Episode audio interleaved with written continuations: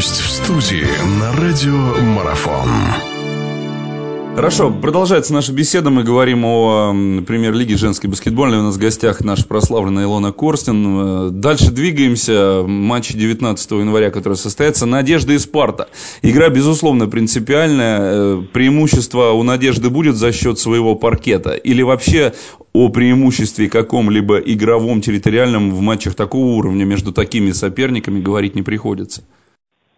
Нет, конечно, все равно есть преимущество своей площадки. Когда ты играешь дома, тебе не надо совершать каких-то длительных переездов и, и уставать э, в дороге. Ты играешь дома на своем паркете, уже знаешь, как лучше бросать кольцо, какой отскок, какой паркет, поэтому, конечно же, э, намного легче играть дома. С другой стороны, конечно же, э, в этом году Спарта может быть и не такая сильная, но играет э, достаточно хорошо.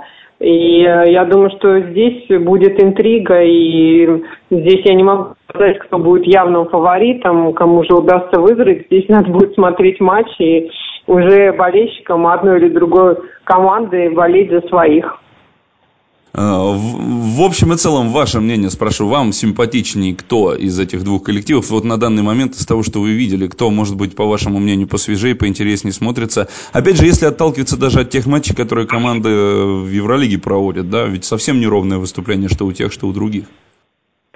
Если смотреть вообще на, на составы, мне, конечно, больше симпатизирует Спарта, потому что а, в этом году я вижу, что очень мало иностранок, очень много русских игроков, молодых девчонок, которые выходят и совершенно не боятся играть а, в премьер-лиге и достаточно хорошо выступают. А, еще мне конечно, симпатизирует, э, а, импонирует, я имею в виду, э, тоже главный тренер, потому что э, Васин очень хорошо управляет своей командой, и несмотря на то, что по подбору игроков нету каких-то сильных американок, команда держится на очень высоком уровне, играет э, достаточно стабильно и э, хорошо. То есть я была несколько раз на играх Спарты, и мне очень понравилась игра Э, как э, рисунок игры, как тренер управляет своей командой, мне это очень понравилось.